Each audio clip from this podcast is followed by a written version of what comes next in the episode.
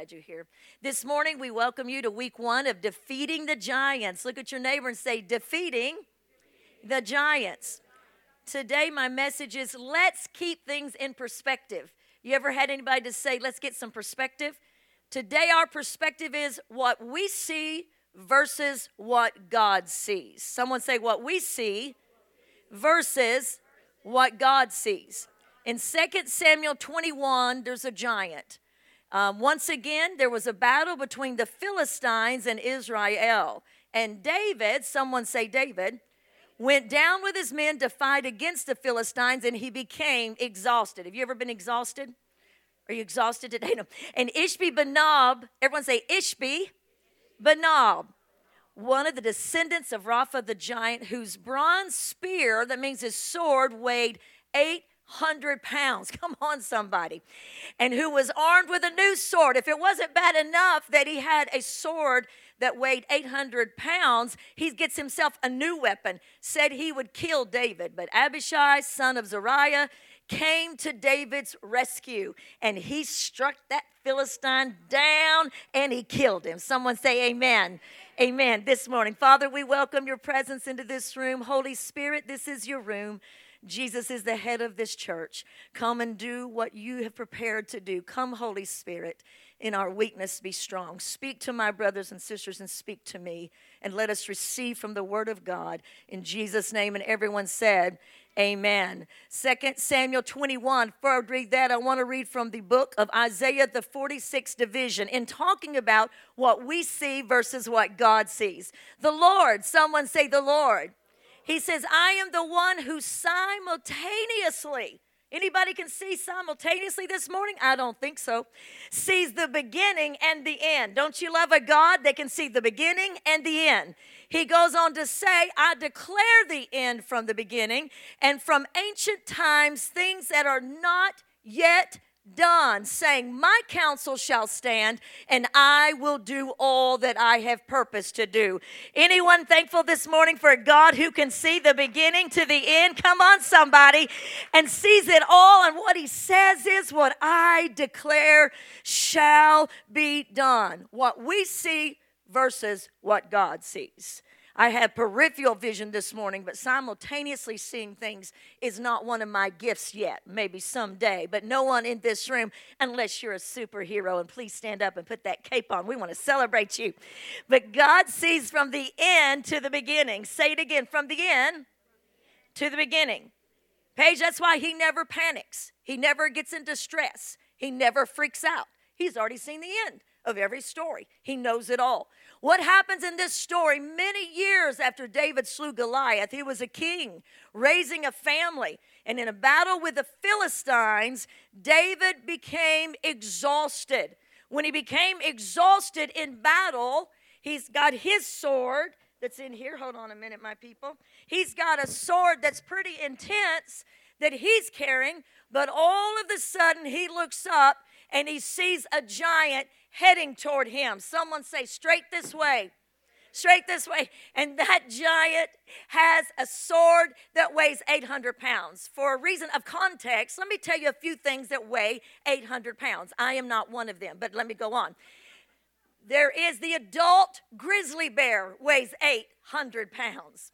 There is an all terrain ATV vehicle that weighs 800 pounds. There is a monster truck, come on, somebody, that weighs 800 pounds. There is a large upright piano. I happen to have one back here from my, in the other room by my mother's house that some men pulled in, and when they got done, they were just absolutely perspiring. 800 pounds is heavy. Someone say heavy. And here comes Ishbi Benob with his 800 pound sword, but that wasn't enough. He had to get a new weapon. Come on. I mean, it's bad enough when the old things come against you, but what about when the new weapon comes? Come on, somebody. Ishbi Benob comes from a root word meaning to retreat. Everyone say retreat. That means Ishbi Benob in this story symbolizes the giants in our life that want to cause you to retreat. And that's not a retreat in the mountains by a Spring Brook. Come on, buddy. That means to back up. Someone say back up. That means the opposite of going forward. That means to get off your ground, to give up the ground God has given you, to cause you to retreat. Now, I want to remind you that David is highly favored. Pastor Tyrone, good morning. He is highly favored in this story, if you drop into this chapter, are a lot of moments in the Bible that the Lord has given us great stories. If you drop in one moment, you're going to think, this can't be someone that's highly favored. You question his favor. But I want to tell you something. If you judge a moment in your life thinking that you're not favored by God, if you judge a battle in your life thinking you're not favored, you're going to lose the consciousness that God is with you, God is for you, God is ahead of you, and God is behind you. Come on, somebody. Come on, give him a hand clap of praise this morning. You will question your favor if you drop into just a moment of your life or King David's life. But Isaiah 40 said, those that, those that wait upon the Lord, those who are joined to the Lord, they shall run and not be weary, they shall walk and not faint. David is in a day that he is barely walking and not fainting, and that is okay. Look at your neighbor and say, That's okay. Sometimes you're by the people that are soaring. You're worshiping with the people that are glowing. Come on. It's like they rode an, a cherubim's wings into church that morning. Come on.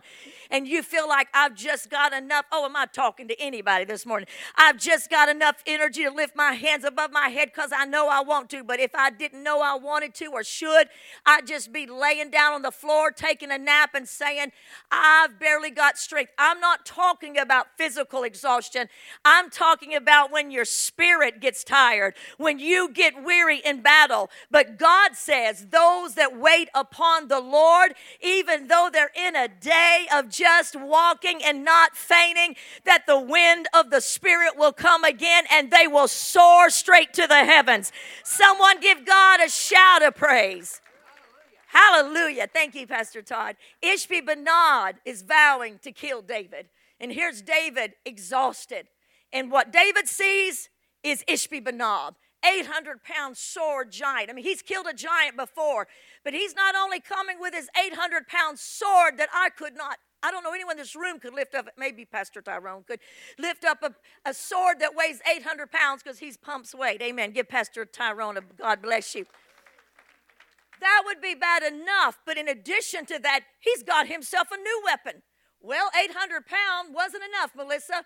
So I'm going to get a new sword. And all David can see is Ishbi Benob coming straight at him. When you're in tunnel vision, in the middle of a trial, in the middle of a discouragement, in the middle of a disappointment, that's all you can see. But what God sees is Abishai coming right behind David with a sword so big and an energy full of vigor. Abishai is today symbolic of the power of God, not by might nor by power, but by my spirit, says the Lord. Come on, somebody. When discouragement comes, our first instinct is to retreat. Discouragement hacks away at us at ways that seem insignificant until they are measured against us. And then we sunbathe on the shores of sea and dread. We begin to list reasons why we'll be unemployed by next year. We stress over the economy. We stress over the Ukraine Russia war. We stress over the gas prices. Can I get an amen? And all of the sudden, to the weary mind, retreat becomes the only possible remedy to the dilemma of discouragement. But when you look back on your journey, everyone say, look back. You think about in the past when you were discouraged or you felt overwhelmed, you did not retreat. Somehow you took your focus off of your situation. Come on, somebody. And you put it on the power of God inside of you. Now think about the results of that victory. Go into your past. Think about a time you were discouraged, overwhelmed. Did you not go on? Did you not prevail to see another day? If you did, give the heavens a shout of praise this morning. Did you not accomplish what discouragement was sit to make you retreat from? Now you get the picture. That's discouragement's designation. They were trying to keep King David from going forward. So, should you retreat? Should you back up? Should you give up the ground that you've gained, even though you feel apathy in your heart? You, oh, I don't know if I want to do this. You feel tiredness, you feel laziness, you feel overwhelmed, or you feel like life is messy and complicated, but there's joy and success. The significance that you put on your assignment will cause you to say, I will hold my ground. I will keep going forward. I will wait upon the Lord, my personal Abishai, to say, I've got you in this battle. Come on, somebody. I know how to hack away at discouragement. Somebody give Jesus a praise this morning. Second Peter 1 and 5, Peter admonishes us and says, For this very reason, make every effort. Someone say effort. That means God's not going to do this for you. You're going to have to do this for yourself, and I will as well. To add to your faith, perseverance. The word that he uses for perseverance in the Greek is hupomeno, and it means stand your ground. Someone say, stand your ground. I think sometimes the giant of discouragement points us to things in our life that didn't go the way we wanted them to go. Maybe even dreams that we had, visions, maybe a business or whatever. But think about this the next time you are tempted to retreat from going forward into your future. Dr. Seuss's book was rejected by 27 publishers. His books went on to sell at the writing a time of this calculation Six million copies. Come on, somebody. During the first year of business, Coca Cola Company averaged sales of nine drinks per day all over America. Some of you had nine Cokes before you came to church this morning. Come on, look at your neighbor say, Not me, not me. Think about this Henry Ford's car company went bankrupt. His first one. His second car company went bankrupt. But how many's ever driven in a 4x4 truck? Come on, somebody, give it up for Ford. He kept going. Someone say he kept going. In 1905, the University of Bern rejected a PhD from a young man and said it's irrelevant and it doesn't make sense. We cancel it and we cancel you. That man went on to state the matter of relativity, and his name is Albert Einstein. Come on, somebody. Be careful that you judge a moment when others don't look upon your value because Abishai, the power of God, is saying, hang in there and don't retreat. Someone say, Amen a high school basketball coach was attempting to pump up his team. I used to be a cheerleader, so I heard a lot of these. He stood before his discouraged team and he said to them, Did Michael Jordan ever quit? No. What about the Wright brothers? No. What about Tiger Woods? I mean, they were getting built up. No. And then he said the final question as they were just woo, woo, woo, woo, woo. Did Elmer McAllister ever quit? And everyone just stared at him. And one student finally said, Coach, we don't know who Elmer McAllister is. He said exactly, because he quit. There you go. Harriet Beecher Stowe said, Be careful that you never give in in things big or small and never quit because that's the moment when the tide shall turn. Someone say, Amen. Look at your neighbor and say, Don't retreat, don't back up. Whatever the predicament, whatever the trial, whether it's discouragement or fear or whatever, that giant tries to get you to the place that you feel like you are God. But what David realized, he is God and I am not. Look at your neighbor and say, He is God and I am not. And in the moment that we're swamped by pain, overwhelmed by stress, shaken by temptation, we're thinking no one could possibly understand me. I don't know, discouragement creeps in like Ishbi Benob and it begins to try to push you back. But if we want the freedom and the victory, the stone that we must use, hold on a minute while I get a prop, it's in here. The stone that we must use is divine perspective. Someone say divine perspective. Modeled after the stones that David gathered to go against the giant. But the stone that we have to use when we feel like a giant is trying to back us up, trying to make us retreat, trying to make us to go back and not go forward. I'm going to tell you, God is a going forward kind of guy. Can I say amen? He is not about going back. Look at your name say, Don't go back. But see, we use what God sees versus what we see. The Bible says that Abishai came through the crowd. He saw the giant coming after King David. And we don't know how. All we know is he roared and lifted up his sword. And when he did, he killed that giant. I'm going to tell you, when the enemy comes in like a flood, the Spirit of the Lord lifts up a standard against him. Somebody give God a hand clap of praise. One translation said he will come in like a pent up flood. I love that. You ever seen a pent up flood and it comes and it moves with power? Where we stand, all we see is a giant bearing down upon us, but where God sees his point of view, his angle, that he looks at something, people say, let's keep this thing in perspective. Oh, you hear, you've heard me say that hundreds of times to you as parishioners. Because what I'm saying is, you're not seeing all the perception. You're just seeing in your tunnel vision. You've got to see the way God sees it. Amen. And the way God sees it, He knows His power is coming through. King David said in Psalm 16, I have set, someone say, I have set the Lord always before me. You see, we got to keep the Lord always before us because He is at my right hand. I will not be moved. David had his eyes on the Lord while the Lord had his eyes on the giant. God is bigger than any mountain. God is bigger than any enemy.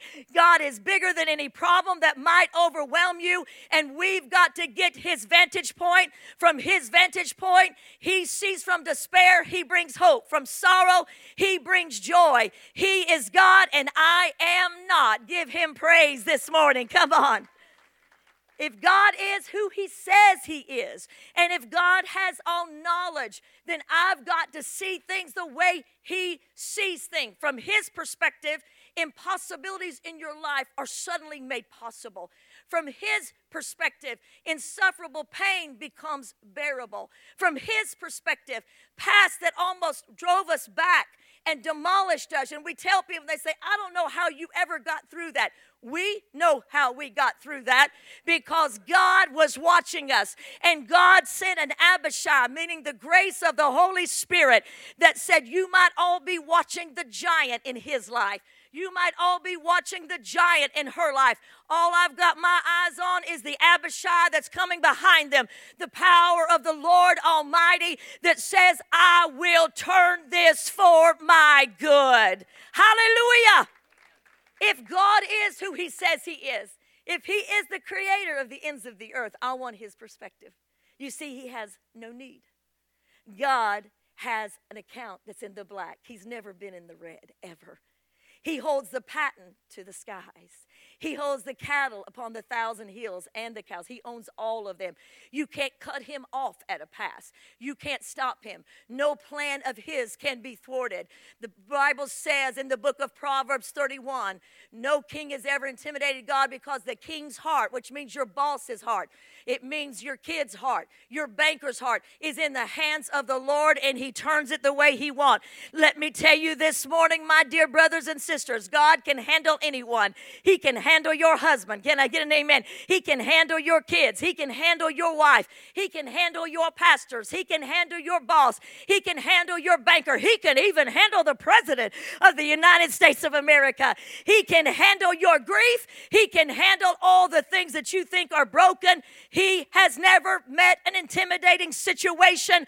Our God will never bow to a giant. Come on, somebody. Give him a shout of praise. God is a miracle working God. If I want his perspective, I must remind myself his power because his power precedes his perspective, but his perspective is a result of his power.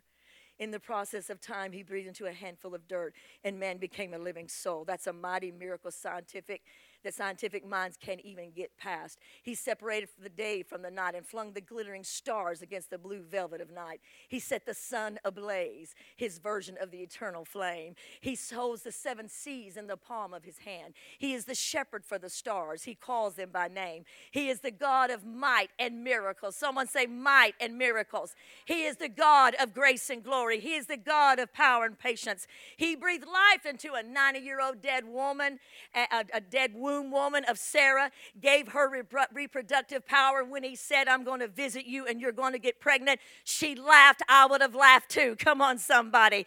Sarah laughed, thinking, I'm going to laugh to keep from crying. You ever heard God say something? You go, well, Do I laugh or do I cry? Come on. Because this is beyond the realm of what I think is possible. Has God ever done the impossible for you?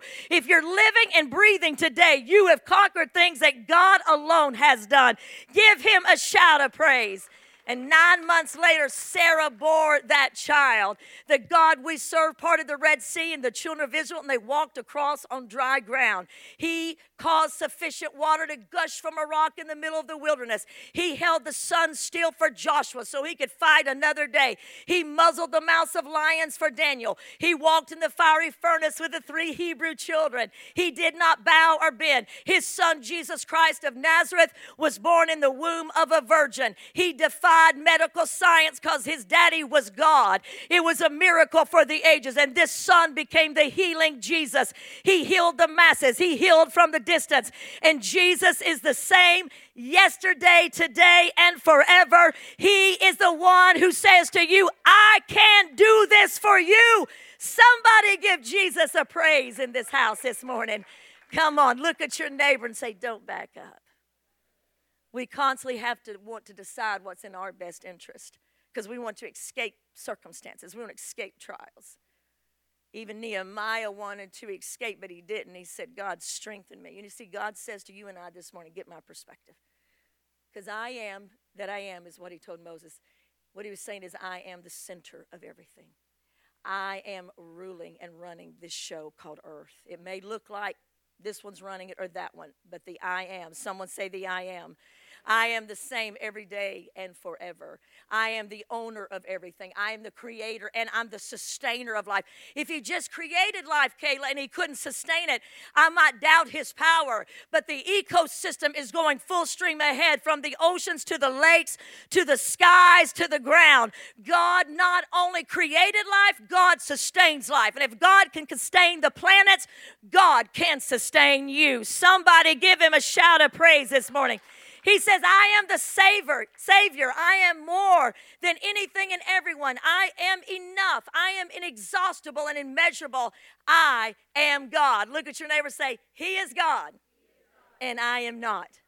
That kind of truth starts to give perspective for how you can see things. You see, guards in the garden in the beginning of time when man fell all of a sudden I like to believe the way I see things because of something that's in Jeremiah 33. I like to see that in that moment, the enemy said, What are you going to do now, God? I have made your race fallen. When God created Adam and Eve, He knew everything they would cross over and everything they would do. And you know what?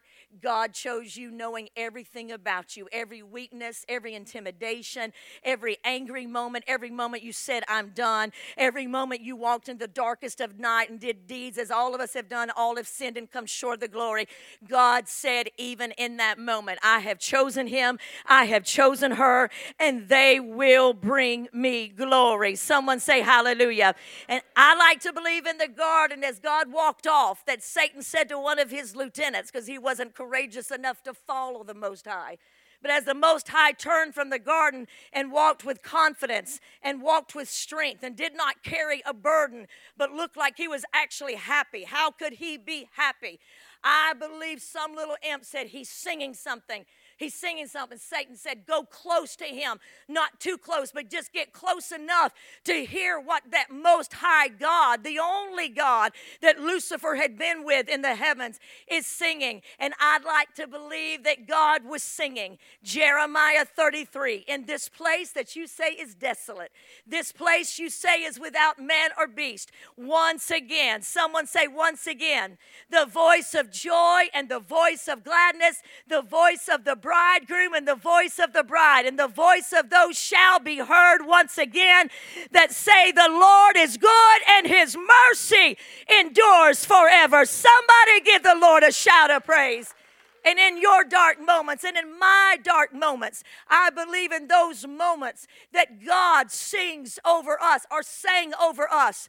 You say, You see, this is desolate. You see, they'll never come out of this. You see this situation. But I believe the Lord just started singing because it says He rests in silent satisfaction over us. And He just started singing. Well, you go ahead, imps of hell. You go ahead, you haters. You go ahead, you doubters. But while they're in the darkest moment of their light, I'm just going to lift up my voice, the voice that shook the cedars of Lebanon, the voice that stripped the forest bears, the voice of the Lord that is powerful and almighty and incomprehensible. And God lifted up his own voice and said, It shall be heard again in this little girl's life the sound of joy and the sound of gladness, the sound of those who will look on and see what I will do, and they will say, The Lord is good and his mercy endures forever. Come on, somebody. Hallelujah to the King of glory. Saying that over you. Josh, come help me. I'm not quite done, but if you'll create something for me. You see, if we're going to see what God sees, I need to know about his eyes. This giant. For the eyes of the Lord run to and fro, Second Chronicles 60 and 9, throughout the earth to show himself strong. Everyone say strong. On behalf of those, and every translation says it different. This one says loyal to him. Some say strong toward him, to show himself strong. Someone say strong. You see, this is the situation that's going on. In the book of Job, the sons of men came before God, and the accuser of the brethren came too. And he stood before the throne of Almighty God, and when he did, God said to him, What have you been doing, Lucifer? And now there was a day when the sons of God came to present themselves before the Lord. And Satan came also. And the Lord said unto Satan, Where have you come from? And Satan said, I have gone to and fro, walking up and down the earth with my eyes on mankind. Someone say eyes. Well, right then we just get a little nervous and we think, now they're needing to leave, but I'm not near done. So just look at your neighbor and say, You stay where you are. you stay where you are. They needed to go, and that's fine. We love them, we bless them. You see, what's going on in this thing is that Satan's eyes are watching all mankind. That's the pattern. But the pattern that we've got to remember is God is looking at both, ready to come to you. God sees Satan eyes watching you and his eyes are on you, but Satan's eyes are on you. So, what makes it difference? Because God's eyes are divine and powerful. When God looks at a situation, He knows the accuser of the brethren is trying to push you back, make you weak in faith, make you not take your territory. But when He said He's coming to show Himself strong, everyone say strong. For those hearts that are loyal, it means attached to Him. That doesn't mean perfection. It means those in the battle who say, I'm weak, but I'm going to hold on to God. I'm discouraged, but I'm going to hold on to God. I don't know what's going on, but I'm going to be helpless in this moment and find my strength in God. What I love is Satan's roaming the earth watching us, and that seems so scary. But God is watching Satan and us. And guess who wins? The Almighty God, the creator of the ends of the earth, who does not faint nor grow weary. You never have to search for his understanding. He's watching. I need his divine perspective. I don't know about you, but I need his perspective on tomorrow. I can't live it yet, but I need his perspective for the next day of this church, the next building of this church. I want to see what he's seeing. I want to hear what he's hearing. I want perspective on what he sees. Because sometimes you and I can only see that that giant called Ishbi-benob, whatever that means to you, just trying to hack away at us, defeat your confidence, detour your dreams, cause you to doubt yourself and maybe even doubt God.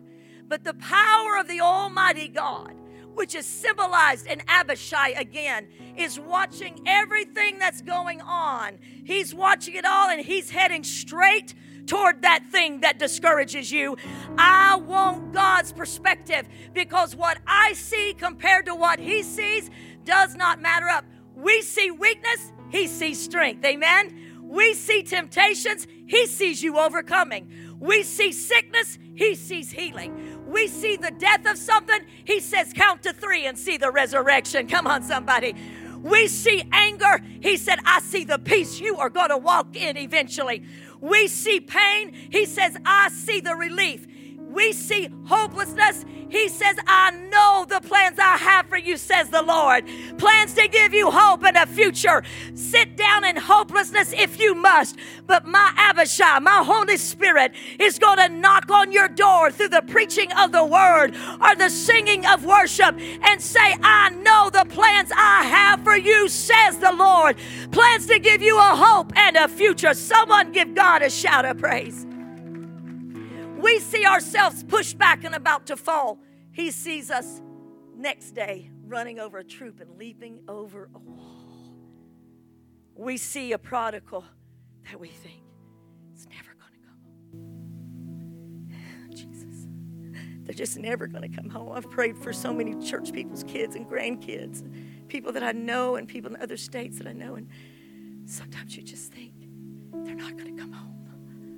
It's just not going to happen. Maybe they'll get saved in the tribulation you just start trying to justify why they're not walking the aisle yet, why they're not here. That's what we see. Someone say, We see. God sees the feast He's already preparing for that prodigal. In fact, God is headed right on into the kitchen. He's cooking the fatted calf. He already sees it done. He sees it as done deal. Just as much as you made it home to Jesus, He's confident they're going to make it home to Him too. Someone say, Amen. We see an unanswered prayer like a dark cloud hanging over us, but He rests in silent satisfaction. I want to share something that's very personal. Some of our church people have heard this. I love the scripture we sang this morning No weapon that has been formed against me shall prosper. Amen. Everyone say amen. We sang it, Isaiah 54. But sometimes when a new weapon is formed, we want to be sure that doesn't prosper either. Sometimes, Melissa, we know the old weapons that were formed. Maybe for those that were in addiction, well, that didn't that, that didn't didn't prosper. This didn't prosper. An enemy tried to take my mind away. That didn't prosper. This didn't prosper. I love that God was faithful in every one of my yesterdays, or I wouldn't be here. But I have to know that a new a new weapon is ever formed against me, it will not prosper as well. Come on, give God a hand clap of praise. So many years ago, and about uh, two, I don't know when it was, Courtney might would remember, but maybe about 2010, we had put a second mortgage on our personal house. I'm probably going to cry through some of this. It's okay. I've told it before. We put a mortgage on it because we had a men's rehab. We so believed the church didn't have the money. So we put on our precious home. Our home is very small, it's very humble. You drive by and think it looks better on the inside than the outside. So if you drive by, someday I'll invite you in so you'll feel better about it. Come on. But but at any rate, it's our home. It's our home. We had it before we had the church. It was Courtney's first house after the home she came that we were renting, and we loved it. And I fell, it was the year, Chris, that the, the economy went really bad, and I fell behind. Just mistake. Wasn't even lack of money. He did not pay, and we were like a month and eight days late. Pastor Hank and I were at his doctor in Chattanooga, Dr. Cherry, who pastor led to the Lord, of course. And um, Courtney calls us because she went to make the payment for me and they rejected it and said they had foreclosed on her home. We got home and the papers arrived. All the way home, I was just losing it. Pastor Hank, being the mover that he was, made several calls to friends that were bankers, lawyers, see what we could do. Because of where everything was at that time, they said the only thing you can do is declare bankruptcy. This is when you know the enemy is taking an evil shot at you because Hank Davis, when he lost everything on cocaine, had to declare bankruptcy after I'd left him because he lost everything because of his addiction. We're driving home, and who else but Perry Stone calls? Come on, somebody. And he says, I want Rhonda to come be on TBN with me Tuesday night, said, uh, or Monday night. Uh, I can't remember the exact day, but said um, someone was going to go. I'd gone before and said she's an immediate yes. TBN, you know, likes her, whatever, and they'll approve her immediately. So I said, I'll get back with you. I didn't say much. I hung up the phone and I looked at Hank Davis. God bless him for everything he had to hear from my mouth. Come on, somebody. I said, when hell freezes over, I'll go on international TV after they're just going to foreclose on my house. Like I'm going to go in there and act like some victory person. Like I'm going to go preach the gospel. Where I'm just going to lose my house. We went home. Courtney knew Lord, it was terrible was what we were going through, but to hear Courtney in the basement praying with she's if you've ever heard her pray in the spirit, she's like I mean, she was passionate in the spirit. She was gone wailing and crying, pleading with God, and Pastor Hank just goes to try to fix and he says, I think you should go do that. And I said, No, I, I just can't, Hank. I can't do it, honey. I don't feel powerful. He looked at me like, What you been preaching, girl? but at any rate, um, I, I laid down and turned on the news so I could further myself into more disappointment and discouragement and utter, come on, somebody. Fell asleep and somehow listened to that. And when I just, just trying to think about, we're going to lose our house, we're going to lose our house. We, when we checked into everything, we didn't see any way. And we did it for a good reason.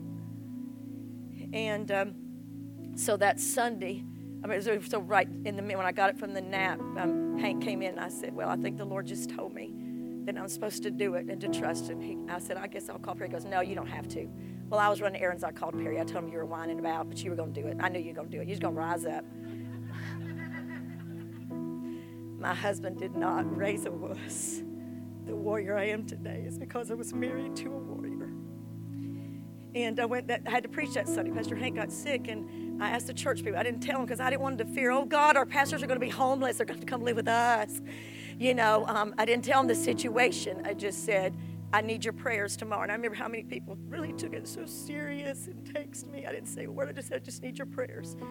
So I went to TBN. We got on the plane. Brother Perry has a very, very, very small plane. And he needs that plane.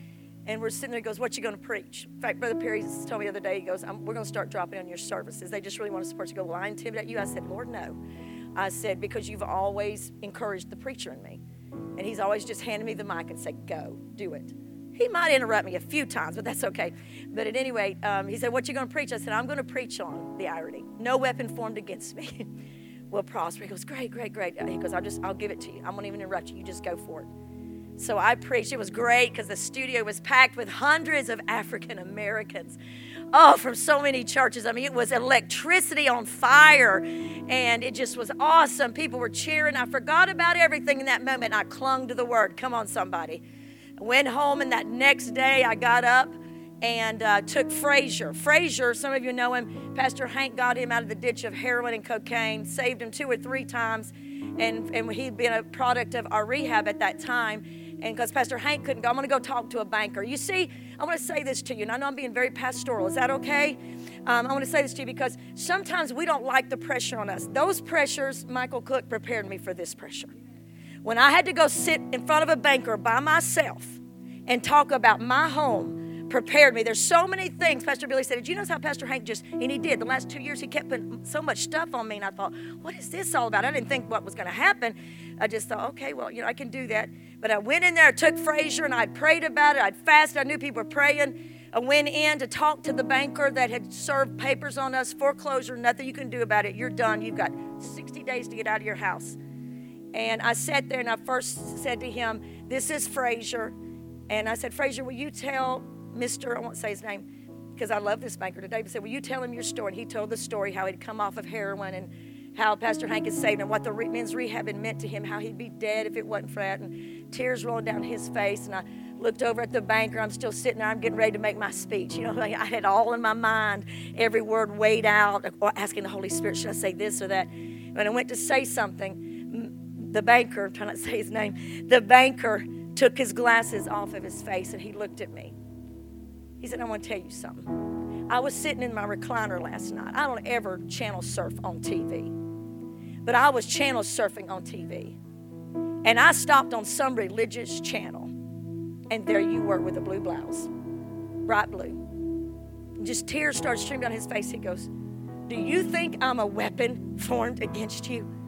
I said, Sir, I don't really think you are, but this is my home. You know, he knew why we done. I said, This is my home. He reached down he picked up the papers to foreclosure and tore them up right in front of me. Come on, somebody. Come on, somebody.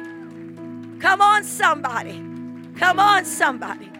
Only God, only God, only God. You can go ahead and stand if you want. I've got a few more minutes. But let me tell you something right now. You see, Ishbi Benob was trying to back me up and intimidate me that new weapon that was formed.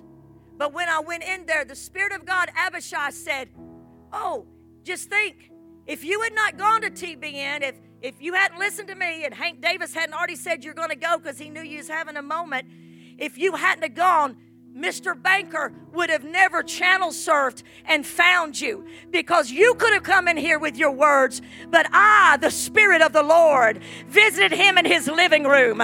I spoke to him in his recliner. I told him the way it would be. I give glory to Jesus alone. He's so awesome. Somebody praise him. Listen, I don't know what person or banker you're going to be called. I don't know what mission you're going to have to stand for. And I don't know how you're going to have to do it when you feel. I felt this, Lisa Cook. I felt the least of the person to go in there. No weapon formed against me shall prosper, but I'm going to lose my house tomorrow. You know, I didn't say that, but in my spirit. But you see, God says to us, don't declare what you see, Declare what God sees. Declare His perspective. Declare His word. Declare His glory. Somebody give Him one more praise, and I'm going to wrap this up. Come on. Let me end with this, and we're going to pray for you. What did God see on Golgotha when that giant called the cross was against His son? What we saw was we esteemed him, Isaiah said, and we hid our faces from him because he was despising and ugly and horrible beaten up. They cast lots on his robe beneath the cross. The religious went out for dinner in Jerusalem that night and feasted and danced with their partners while he laid in a tomb.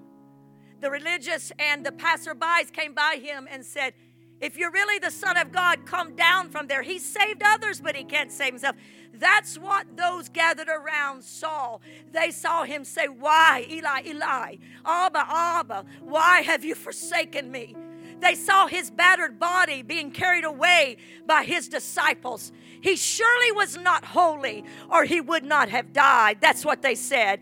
They saw the sorrow and the grief. He had to be a false prophet. But you see the divine perspective as God had to turn away from his son, the earth felt the fury. And in the third hour, the scientists have said that in Jerusalem, the sky grew dark for three hours. Creation said, We can't even light the sky up because in the beginning was the Word, the Word was with God, and the Word was God. And you just crucified the creator of the stars. We refuse to show our light. The ground began to shake. They were horribly horrified, not knowing why was their creator put on a cross.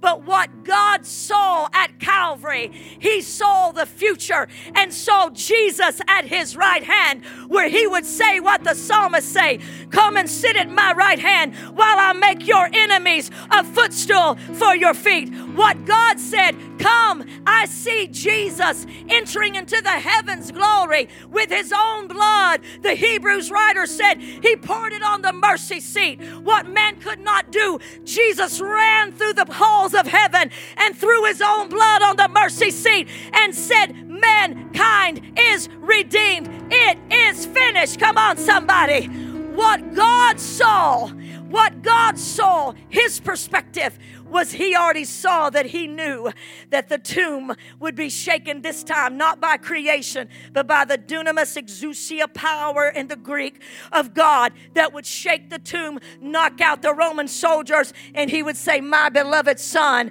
come up. I'm going to tell you today God's perspective on your life is what you need. He sees you on the other side, He sees you in victory, He sees you strong when you're weak. When that giant of Ishbi Benob comes comes at you, you get God's divine perspective and say, No matter what I see, I'm going to throw the stone against this giant of what my great I am that I am sees.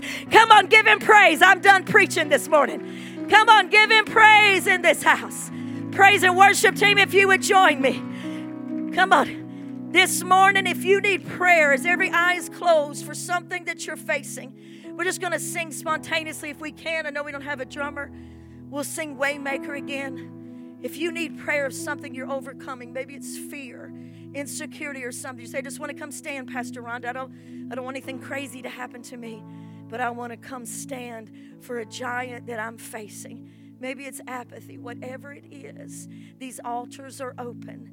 Come on, let's sing this song. Let's begin to worship. God has given Jesus a name that is above every name. above all principalities and powers, every name that is above every name. Come on, don't let this moment pass you by. We're just going to let you stand in freedom for a giant you're facing. Come on, these altars are open. Let's begin to sing it. Worship where you are and come stand down here too. Come on, hallelujah. Hallelujah. Sing it with him, church. I worship you. I worship you. I worship you. Miracle work, promise keep, light in the darkness, my.